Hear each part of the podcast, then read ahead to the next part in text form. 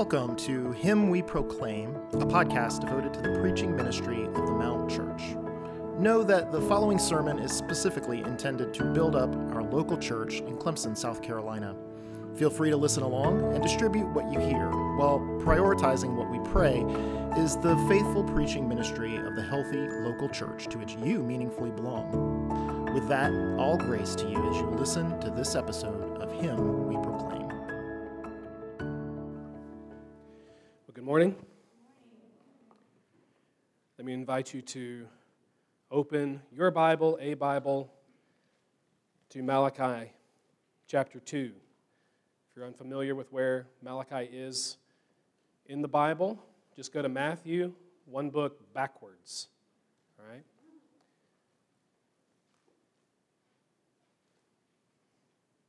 This morning, Malachi chapter 2. And we're going to read verses 1 through 16.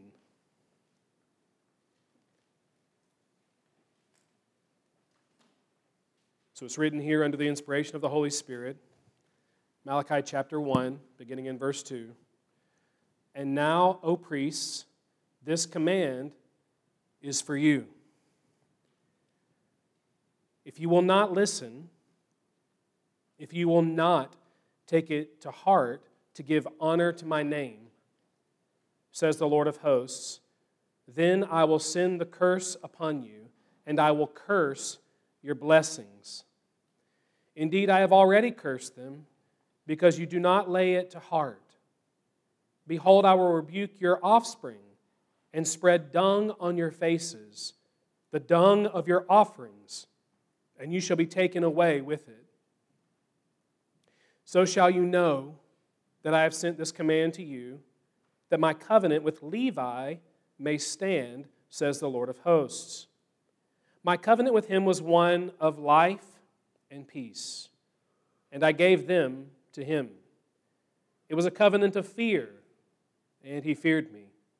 He stood in awe of my name. True instruction was in his mouth, and no wrong was found on his lips. He walked with me in peace and uprightness, and he turned many from iniquity.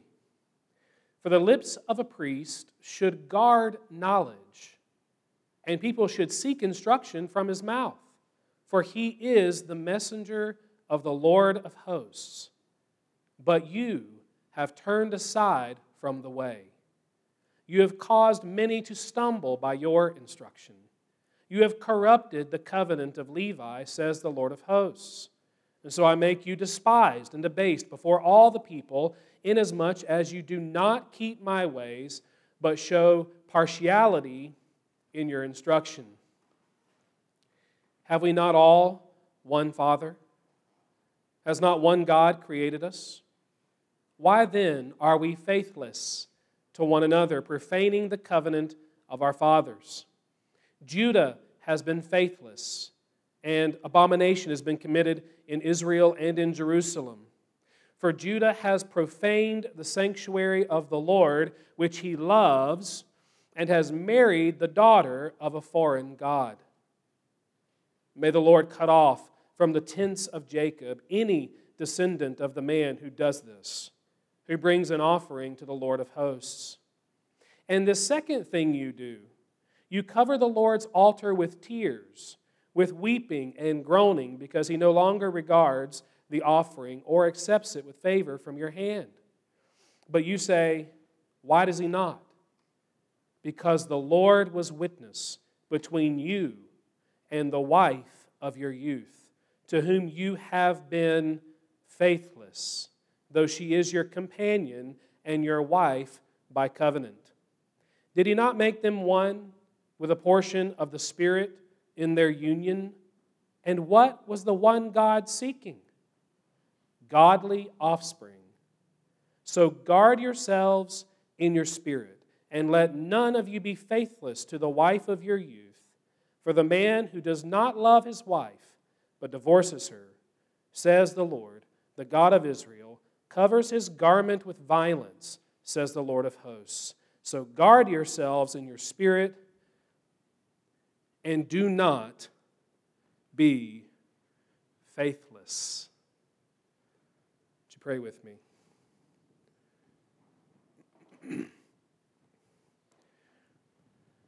oh Lord, we do not desire our blessings to be cursed by you.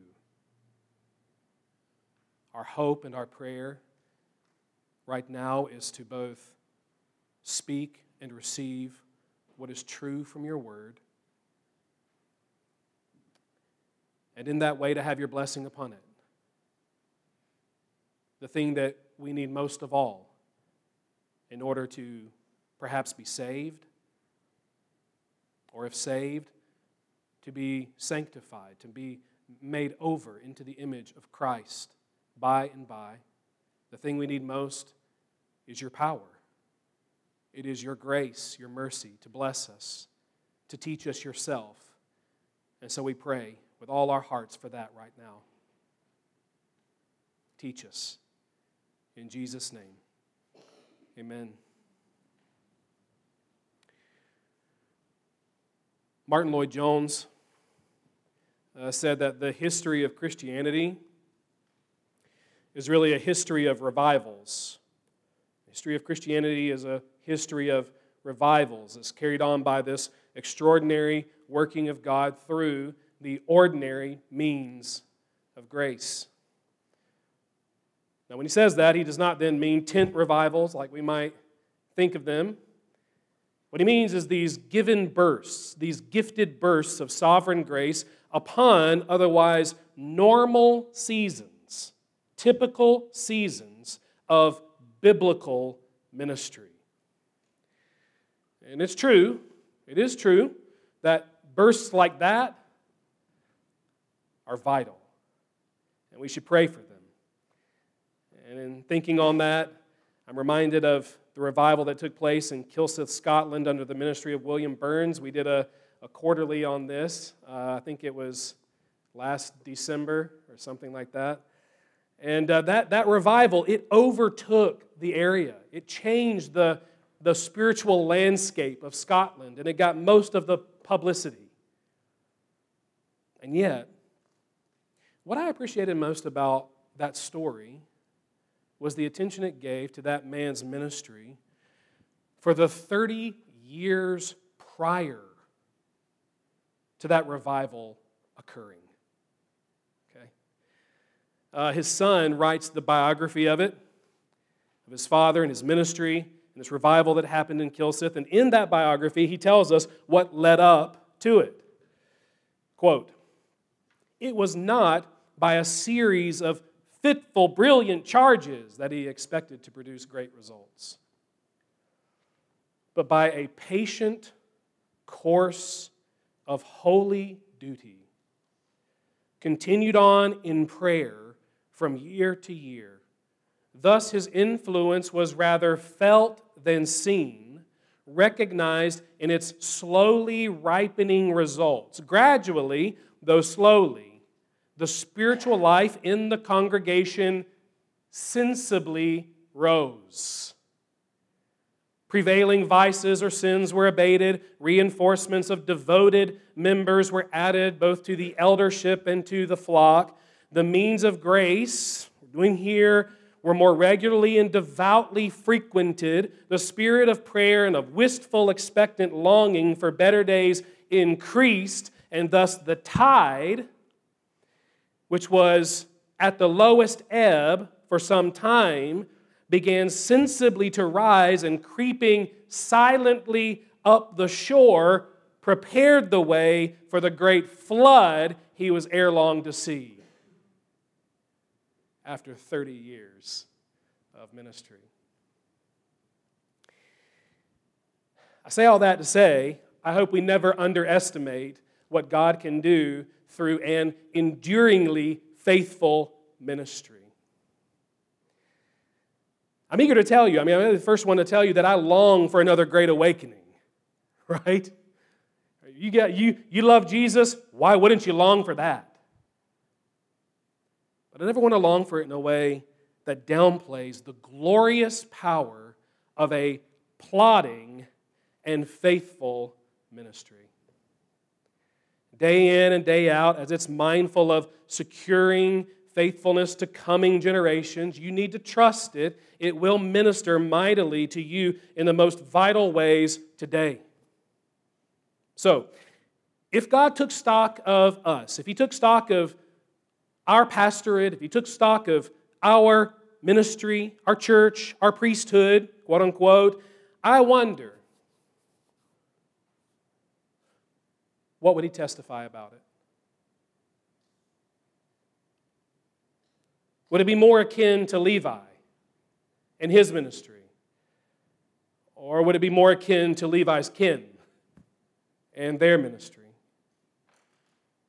Need you to mark it down this morning. If you mark anything down, that key to an enduringly faithful people is an enduringly faithful priesthood. Key to an enduringly faithful people is an enduringly faithful priesthood. And so come with me to verses 1 to 9. And first, let's look at Levi's ministry or a faithfulness that we need to take to heart. It may be that you're here today, uh, you're a member of this church, perhaps a regular visitor, maybe new to the area, you're looking to settle your soul somewhere, which we highly recommend you do. Maybe you're wondering in the process of all that, what should I be looking for? Does the Bible speak about faithful ministers? Does it have anything to say about faithful ministries? How am I to decide between one or the other? Is there a caricature that Christ most approves? I think the answer to any of those questions we're going to find on every single page of the Bible, and just today, I can tell you this much in summary. It starts with a heart that respects nothing more than the glory of God. That's where it starts a heart that respects nothing more than the glory of God. And why is that most critical? It's most critical because that's the heart. That's the heart that's going to listen to nothing above the Word of God. And such a commitment, so long as it's supported by a life that's devoted to the same, the glory of God, such a commitment will supremely ready a mouth to teach God's people what's faithful and true to that word. And insofar as that then is agreeable to God's heart, God will set his power upon it. He will bless it. So if you would know life and you would know repentance and you would know peace wisdom, growth in godliness, like we should all want to know, this is the way. And we see it in Levi, picking up in verse 4. He's descended down from Aaron. Levi and his sons had a ministry from God. At that time, it mainly concerned the sanctuary and the sacrifices and the scriptures. So, mediating this relationship between God and sinners and keeping that fire burning love for God and love uh, God to sinner, sinner to God, setting their hearts on a salvation and a Savior that's waiting in the wings. Again, we're in Malachi, Matthew's right around the corner. And Levi, what we see in the text is he was faithful to this. First of all, as we said, he modeled that all critical attitude of the heart. So, whereas in verse 2, you see that the priests in Malachi's day refused to listen to God, they refused to be corrected by God, they refused to honor God's name, where they had lost their awe of Him, they had lost their fear of God, they had lost their love for His glory. Levi, it says, feared God and stood in awe of His name. So, friends, listen. You cannot be you cannot be a faithful servant of God without that. It is impossible. As soon as the heart has any higher commitment than the glory of God and what's pleasing to Him, it is in a state of compromise. So if the glory of God is worth less to me than the security of my family, if the glory of God is worth less to me than the support of my friends, if it's worth less to me than the friendliness of my peers, or the praise of high rollers, or the niceness of never making waves. He's just a nice guy. If the glory of God is worth less to me than the allure of my own glory, my heart will slowly but surely harden to God's glory and so to faithfulness in his ministry. What is it Paul said in Galatians 1 that Janet read for us? If I were still trying to please man, I could not be a servant of Jesus Christ. Cannot. As those things will be opposed, pleasing man and serving Christ, ministers and ministries will have to decide are we going to serve to the praise of people? Or are we going to serve to the commendation and pleasure and glory of God? They're going to have to decide. You can't do both. How that's answered will be evident as we see in the text. A faithful heart, such as Levi's, respecting nothing more than the glory of God, will, as you see in verses 6 and 7, teach the truth with all integrity. Teach the truth with all integrity. He will take his role as a messenger of the Lord soberly. So, again, whereas the hearts of this priesthood in Malachi's day refused to listen to God, and in consequence, let people and personal whims dictate their instruction. Levi's lips, it says, provided God's purest gold for needy souls. True instruction was in his mouth, and no wrong was found on his lips. It says he guarded knowledge in an age that seems to want to get rid of knowledge, both in the world and in the church, Levi guarded knowledge. He guarded it. We might say he studied to show himself approved as one rightly handling the word of truth. And we see that this appears to be central to his charge. It's not speaking that wows people. Central to his charge was not messaging for the masses. It's not creating these incredible experiences that move our spirits. No. Central to his charge is making sure that the knowledge of God is incorruptibly dished out and multiplied to his flock. It's laboring to speak and spread the truth and nothing but the truth, so help him God. It's faithfulness to preach the word. It's preaching soberly as a dying man to dying people. Oh, to be able to identify with Jesus as he said in John's gospel, What I say, I say as the Father has told me. You need to know that's the whole matter of faithful teaching. It's the heart's labors to say to you what God has said for you. And it must be added there faithfulness demands the life along with the lips. Indeed, the person was right who said that a people will ere long be forgetting your sermons.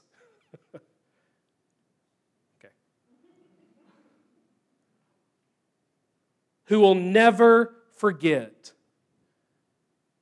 the sermon of your life.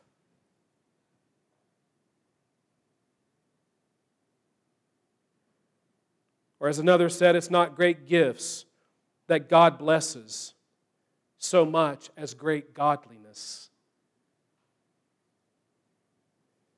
Why did Paul, having preached, take such care of his life, how he lived right after having preached? But so as not to be what? Disqualified. Disqualified. So the man who speaks like an angel, only to live as demons prefer, brings disrepute both upon the message of the Lord and the ministry of the Lord, which is a choice device of the devil. If it's not in the man's life, why should you give it a second listen? Or a first one at all? It's obviously impotent in him. It's just a shell game. For all the noise, there's nothing to see here.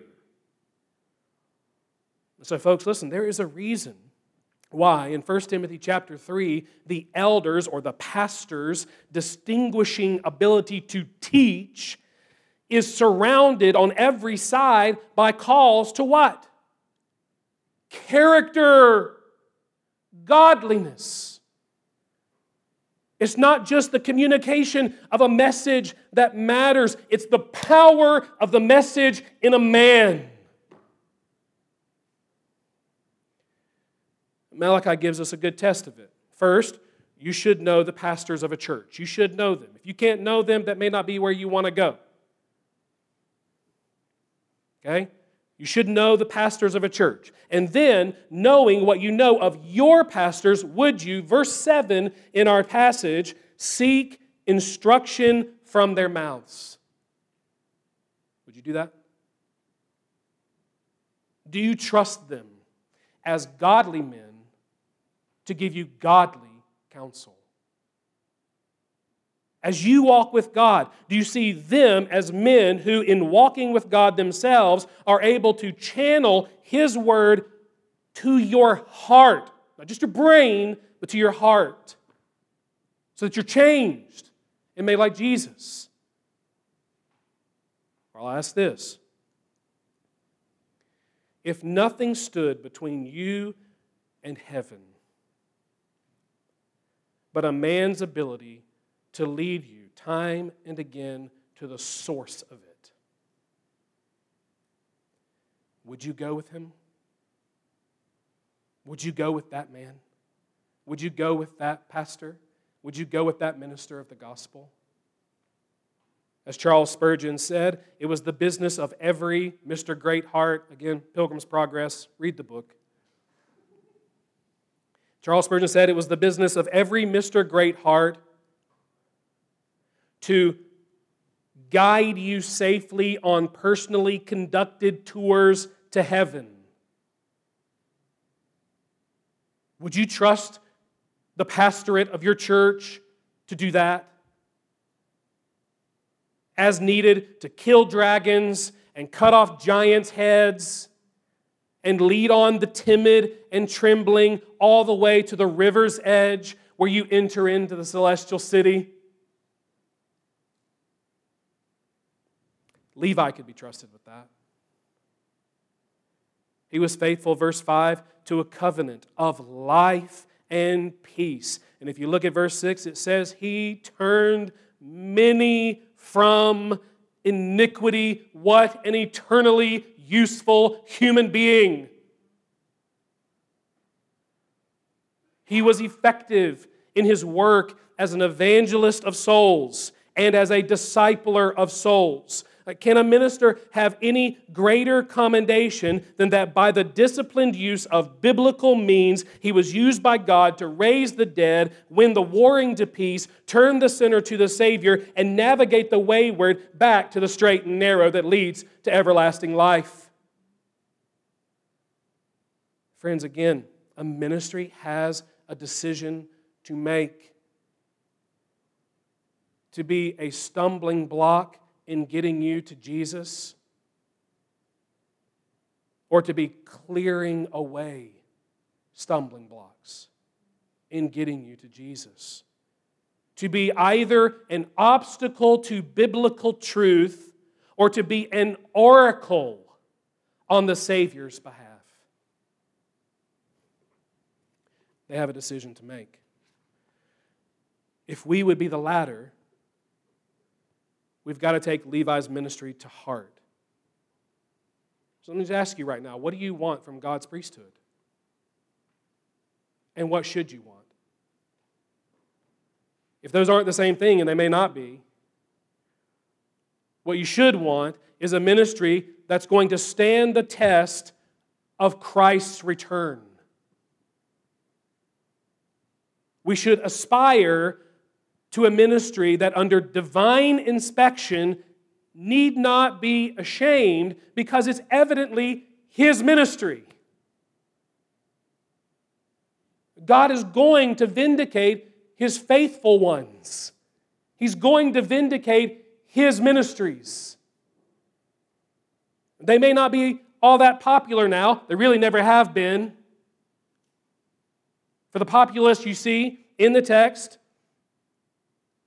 of Scripture, loves to what? Accumulate teachers, accumulate teachers to teach them the gospel. No. They accumulate teachers to give them straight concentrate from the Bible. No. They accumulate teachers to suit their own passions, their own fancies. So, faithful ministries may not be so popular now, but they will know the power of God now. And as a bonus, they won't have dung smeared on their faces hereafter. It's kind of funny, but not. Can you imagine this in verse 2? God cursing our benedictions, God rebuking our disciples for not being His disciples, God taking the refuse that is a ministry like this and rubbing it in our faces. God doing that. God counting our service as sin that needs to be taken outside the camp and crucified or taken to Jesus and redeemed. God refusing to give his blessing, which is the one thing needful for vital gospel ministry. How many ministers, how many ministries, how many churches are going to stand before the Lord and say, Lord, did we not? Only for Jesus to say, Depart from me, for I never knew you, you workers of faithlessness.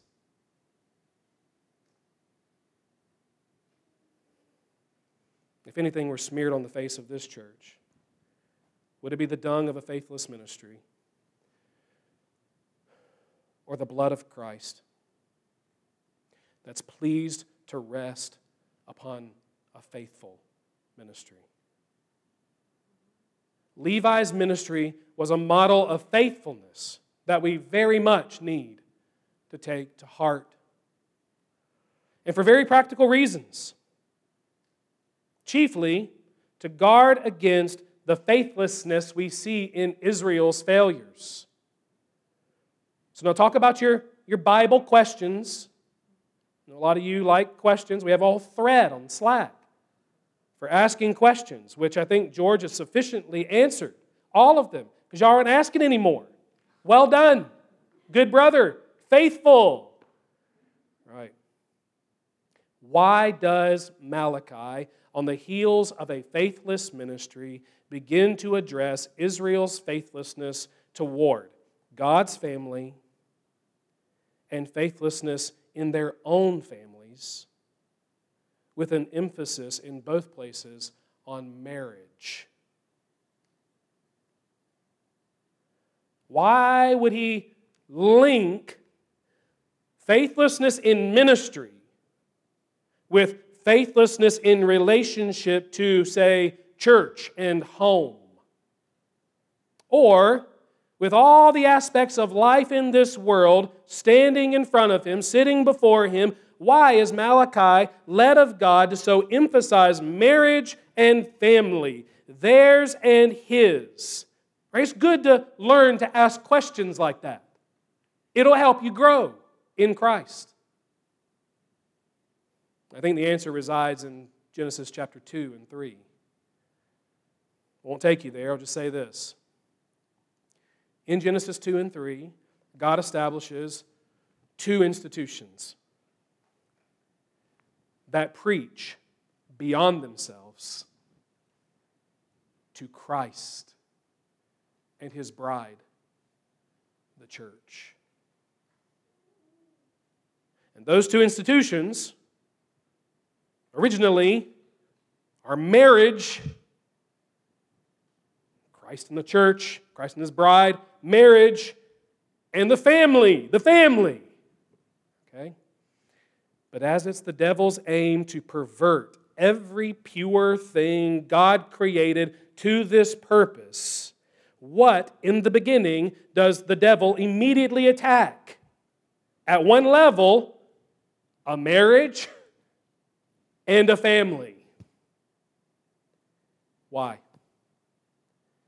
Because ultimately, the shadow of the gospel is in them.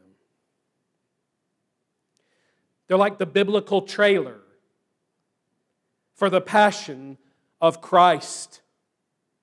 They're meant to reflect both the victory and the trophy of grace, which the devil hates with everything that is within him. And as ministry then would serve in God's providence to sharpen these mirrors of Christ. Our enemy, seeking to break those mirrors, loves to mar and muddy ministry. They're related. So, see with me how the first of Israel's faithless failures is their lack of love for the faithfulness of God's family, or we might say the sanctuary of God. He's in the midst of pointing out there in verse 10 how they are God's family.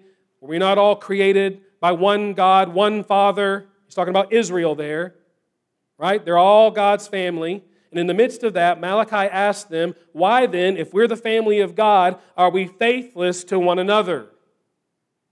And then he reproves them for profaning the sanctuary. And then he tells us how they've done that, how they have profaned the sanctuary and been faithless to one another, before adding, it's all serious enough to be excommunicated from the family in verse 12. So, what have they done? It's very serious.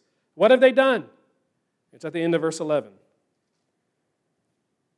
They were marrying what amounted to unbelievers.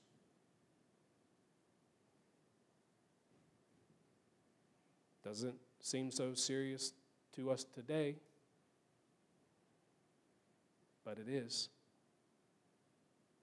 They were marrying what amounted to unbelievers. They were marrying people who they knew to be pagans, who they knew to be faithless idolaters, who they knew to be unbelievers, and they didn't care. Almost certainly because they themselves were lost. But at this point in the text, what we need to see in that is that this is a for instance, okay? This is a for instance, an example.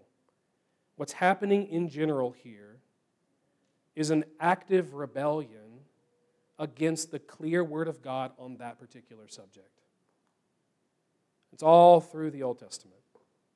It's not something that's mysterious, it's very clear for them. And they're just disobeying flatly. In marrying outside the family of faith. They were saying, in effect, I'm going to do what I want to do. I don't care what your word says is best for my soul, is best for me, is most to your glory. I'm going to do what pleases me. Holiness be darned. So they were living faithless lives with godless wives, only then, as a good Israelite might, to show up for church. Show up in God's sanctuary as if God paid no mind to it and all was well with their souls.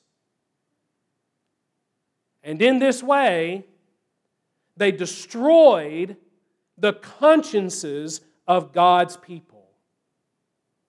Symptomatic of a greater sickness, they promoted a life at ease with rebellion. It was a thing endemic to godlessness that became an epidemic among God's people. The greater disease was this it was an unholy individualism that shirked all responsibility for the holiness of the family. They were faithless to one another by not helping each other stay faithful. And this will always be a problem under a ministry that, to put it kindly, undersells holiness and faithfulness to God and the responsibility each one of us has toward one another as a family, brothers and sisters in Christ. By our faith and our practice, our lives, are we helping faithfulness among this family or are we harming it? Don't buy the lie that the character of your life won't disciple the lives of others here.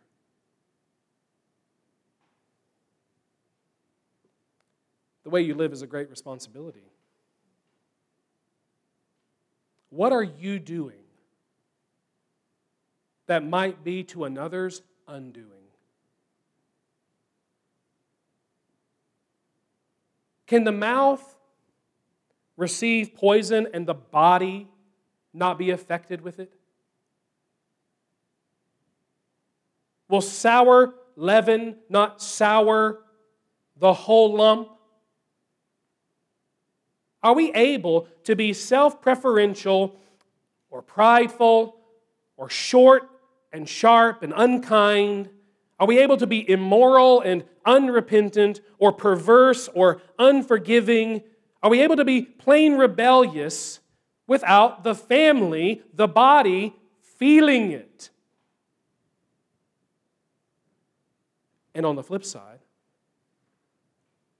what if we all have great love for God? What if we're all supremely devoted to His Word? What if we're all cross bearing because we care for one another? What if we really have a concern from day to day to help each other stay faithful to Jesus? Stay faithful to God and to His glory and to His word and to being a people that He is pleased to call my church.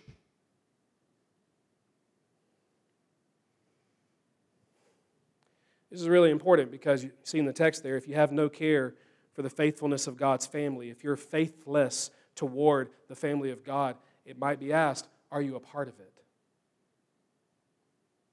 Verse 12. It's Old Testament excommunication. Malachi cannot be more serious that such corrupting faithlessness is really serious. And so the, the thrust of things here is Lord, help us. Lord, help us to guard against that kind of faithlessness. Lord, help us to love one another by a personal obedience a growing holiness that promotes the same thing in one another. But now there's another issue of which to beware. There's a lack of love for the faithfulness of God's family. We just saw that. But then there's also this same faithlessness in one's own family. Picking up in verse 13. They're all a mess, you see there? Because go figure, God will not bless their faithlessness. Malachi's piercing words have drawn out ample tears. They're weeping here. But have they drawn out actionable tears? There is a difference. Are they Esau's tears? Or are they tears of genuine contrition, godly sorrow, real repentance, a change of life? Well, you see, they, they don't know why God wouldn't accept them as his own. What an indictment upon the priests of Malachi's day. Why won't you accept our offerings, Lord? They don't know. In spite of all the stuff they're doing in rebellion against God, they don't know. And why would they? It's not as if their shepherds have guarded knowledge. It's not as if their shepherds had taught them the truth or turned them from iniquity or exposited the way of life and peace with God, or been brave enough to shut the door on their God marginalizing worship, like we saw a week ago. So, what's the deal? Why won't you accept our offerings? That's what they want to know. And the deal, brothers, brothers, is that they were vile mirrors upon the love of Christ for his bride. Oh Lord, help us. They lost sight of the witness at the wedding and the meaning of their marriages. When I officiate weddings, two things I want to assert dogmatically, which is basically how I do everything. God is here. God is here and actively doing something. And this, she looks pretty, he might look handsome. This is finally all about the glory of Jesus. And so God tells them here I was there on that loveliest of days. I was there. And while I was there, I did something that you could not do. I took two separate individuals, two separate human beings, and I made them one. I joined them together in such a way as cannot be separated without real spiritual harm. And I did this, yes, that the two of you would know a depth of communion only surpassed by communion with me, but also then that you would labor in your body and then also for the souls of your children. It's that your family would reflect my family.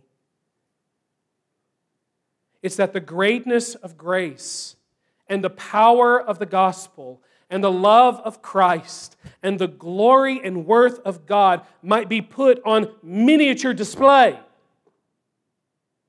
in a family and in a marriage. And yet, as in our text, as it goes on, as in this Israel, and yet, marital strife and infidelity and divorce dominate the lives and the landscape of church membership today.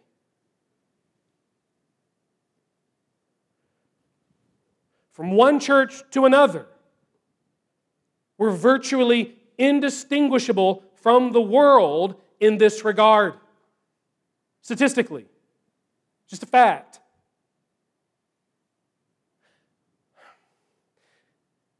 And God lays it at the feet of husbands and fathers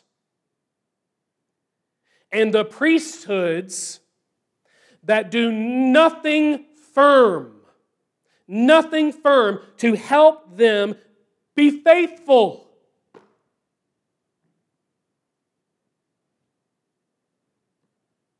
Marriage and family is, in great degree, a mission demanding faithfulness. What is the one God seeking in this union? Godly offspring.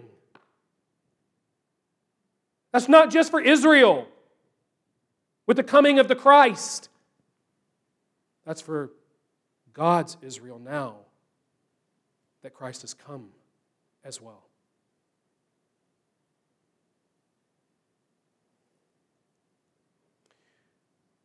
If we're ignorant of that mission, we will create churches because, again, ministry and marriage and ministry and family, they're connected. If we're ignorant of that mission, we will create churches that are delighted to entertain families to death without lifting a finger to know, disciple, equip, grow, challenge, love, and commission men to get off their butts and to murder lust and die for their wives and grow their kids and love the church and be faithful to Jesus through and through and increasingly to eternity. You want to know what will mark a, mark a, what will mark a healthy church? Women and children, wives and kids who are protected and loved and generally happy in Jesus. Because the men, like Jesus, are oaks of righteousness. They are apple trees. If you remember the Song of Songs from last summer, a year ago, they're apple trees, these sturdy, gnarly apple trees who are giving shade and sweet fruit to their lilies and all the little saplings and seedlings under their charge. Church is healthy, you'll see that.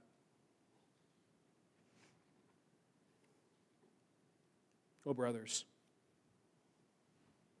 No day like today for us to repent, however, we must.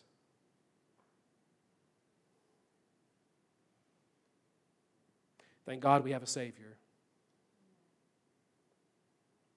If you're unfamiliar with the Bible, friend, Levi's priesthood was meant to be eclipsed by another one, one that would stand the test of time and eternity. You see, the Lord Himself came into the world. We're going to see this next week. The Lord Himself is going to come into the world and to His sanctuary. As He came to His sanctuary, He made it known He did not love the faithlessness that he found there. And still, in spite of it, in full view of it, he did love the faithless. He not only spoke without error, he lived without sin. And he did that not to sacrifice bulls and goats that could never save you, could never atone for sins. He did that to sacrifice the only thing that could this great high priest was the sacrifice for our sins. Behold, the Lamb, not just of a man, but of God, who takes away the sins of the world. And so Christ was crucified in our place. He was condemned. In our place, he was condemned. Jesus suffered and died, and then he rose again.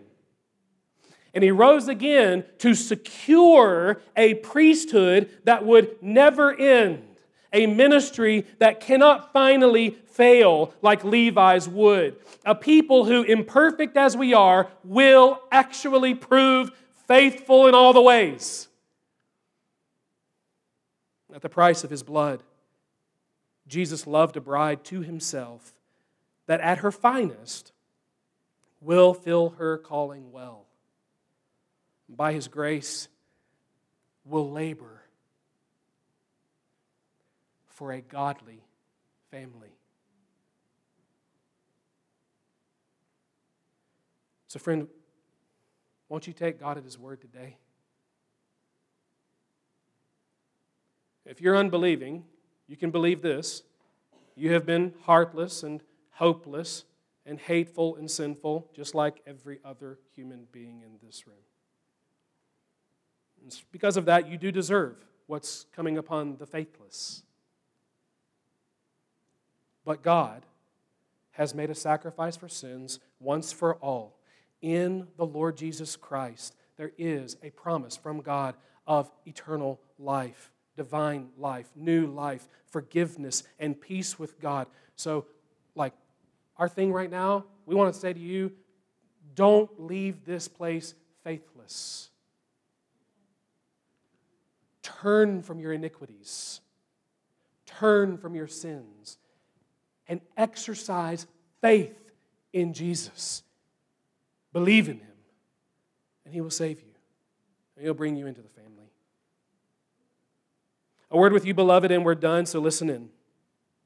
What I say to our pastors, I say to you, because you, according to 1 Peter chapter 2, verse 9, are part of a priesthood of believers. So, it is imperative that we pray for sudden bursts of sovereign grace? Absolutely. But no less that we devote ourselves to the long game of generational faithfulness. Right? Like, if the Lord tarries, what will this church be when our grandchildren are coming of age? Will we find faithfulness? Will we find Levi's kind of ministry? I think it depends. Look at all the great preachers, all the great pastors, all the great ministries, all the great churches in the history of America and other places too. What's the state of Jonathan Edwards Church today? Go visit Northampton. What's the state of Charles Spurgeon's Metropolitan Tabernacle? What's the state of William Burns's parish in Kilsyth, Scotland? I don't know. But what we see in the text is that someone, somewhere along the way, departed from Levi's faithfulness. Levi feared the Lord, was in awe of his name. Levi preached the truth. True instruction was on his lips. No wrong could be found in his mouth. He preached the truth. Levi gave all he could as a servant of true life and divine peace to the people of God. And yet, it looks like as the years went on, so too did Levi's example roll away. God's ministry lost its heart. Respect nothing more than the glory of God lost its heart. And losing its heart, it lost its hearing. I can no longer hear the word of God. And losing that kind of hearing, it lost its teaching, teaching the Word of God. And losing that, it lost its vital power. And losing that, it lost its glory as a mediator of saving and sanctifying truth and grace. So, so far as you and I can help it, let's not let that someone somewhere along the way be us. As a church, instead, let's help each other stay faithful. For mark it down, key to an enduringly faithful people is an enduringly faithful priesthood. And may Jesus have all of his glory there. He is faithful. That's the best news in the world. he is faithful. And far better than Levi, then, Jesus can and will hold us fast and make us useful to his glory. Let's pray. Lord, we do look to you now.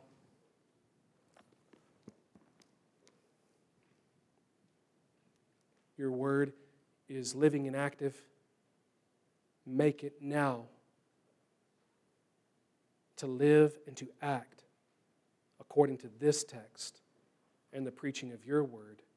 Make it to live and act in each one of our hearts for your glory. In Jesus' name, amen.